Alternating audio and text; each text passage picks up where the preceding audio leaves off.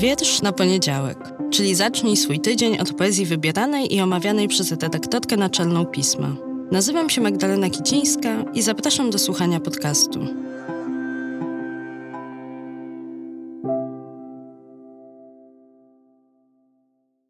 Partnerem Wietrza na poniedziałek jest Instytut Kultury Miejskiej, organizator festiwalu Europejski Poeta Wolności, który odbędzie się od 17 do 20 kwietnia 2024 roku w Gdańsku. Cześć, dobry wieczór, dzień dobry. Witajcie w kolejnym odcinku podcastu Wiersz na poniedziałek. A dzisiaj chciałabym Wam opowiedzieć o Maksymie Krywcowie, poecie ukraińskim, który pochodził z Równego. 7 stycznia zginął na wojnie. Podobno ze swoim rudym kotem, który go tam nie odstępował na krok. Mówię o tym dzisiaj, dlatego że chciałabym, żebyśmy pamiętali o tym, że wojna wciąż się toczy.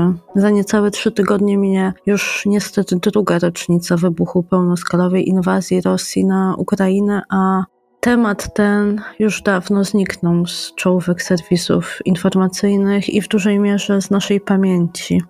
I ja oczywiście wiem, z jakich procesów to wynika. Rozumiem też częściowo te mechanizmy, ale uważam, że nie powinniśmy, mimo wszystko nie powinniśmy zapominać, przestać myśleć, uciekać od tego tematu.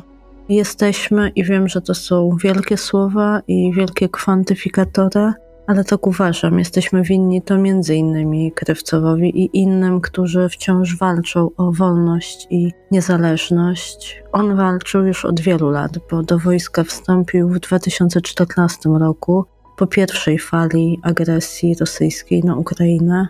W kolejnych latach pracował m.in. z weteranami w Ośrodku Rehabilitacji i Adaptacji Kombatantów ale kiedy Rosja zaatakowała kolejny raz, to wrócił na front. W przeddzień swojej śmierci siedział w okopie i czytał wiersz Wasyla Stusa, poety, którego, jak wiecie z tego podcastu, bo kilka razy już o nim mówiłam, jego życie też naznaczyła wielka historia.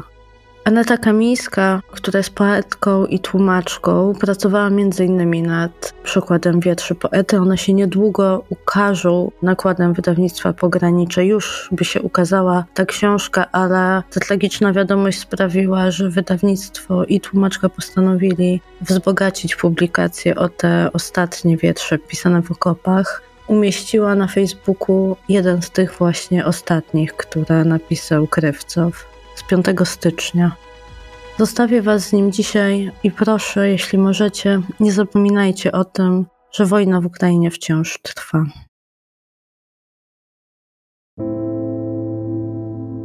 Moja głowa toczy się od zarośli do zarośli, jak przetoczy pola lub piłka.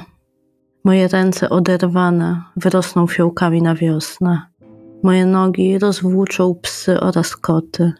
Moja krew pofarbuje świat na nowy czerwony, panton ludzka krew. Moje kości wciągnie ziemia i utworzą szkielet. Mój przestrzelony automat zardzewieje, biedaczek. Moje rzeczy na zmianę i sprzęt przekażą nowym rekrutom, żeby już szybciej była wiosna, żeby wreszcie zakwitnąć fiołkami.